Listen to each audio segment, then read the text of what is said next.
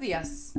Hoy jueves cinco de noviembre les damos la bienvenida a B T G Outlook, donde entregaremos información de F E X y aperturas de mercados para el día de hoy. El tipo de cambio abre por debajo del cierre de ayer en setecientos cincuenta, con los mercados con rendimientos positivos. Con el resultado de las elecciones en Estados Unidos, aún sin un ganador definido, pero apuntando a una eventual victoria de Joe Biden. La asociación de prensa le dio el triunfo en Michigan y Wisconsin al candidato demócrata, con lo que sumó un total de doscientos sesenta y cuatro votos electorales versus doscientos catorce de Trump. Si Biden consigue mantener la mayoría en Nevada, alcanzaría los doscientos setenta votos necesarios para ganar la carrera presidencial.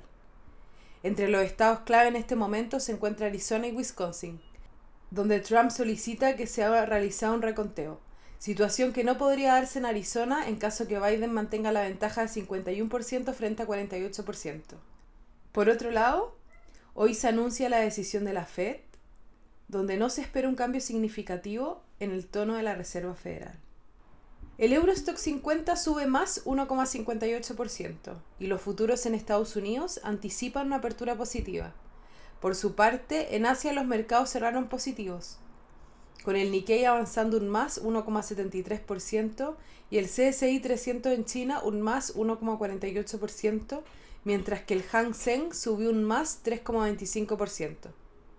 Los commodities transan negativos, con el cobre descendiendo un menos cero coma cincuenta y uno por ciento y el petróleo W T I un menos cero coma sesenta y seis por ciento. La moneda estadounidense a través del Dollar Index se deprecia en menos cero coma sesenta por ciento.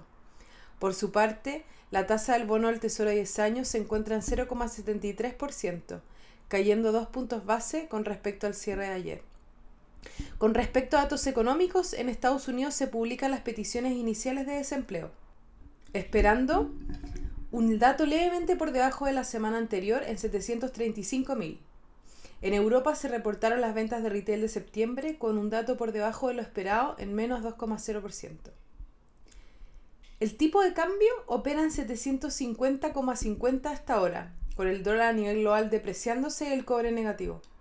En cuanto a los técnicos, las principales resistencias se encuentran en setecientos cincuenta y cinco y luego en setecientos cincuenta y ocho. Por su parte, a la baja los principales soportes se encuentran en setecientos cincuenta y luego en setecientos cuarenta y dos. Muchas gracias por habernos escuchado el día de hoy. Los esperamos mañana en una próxima edición.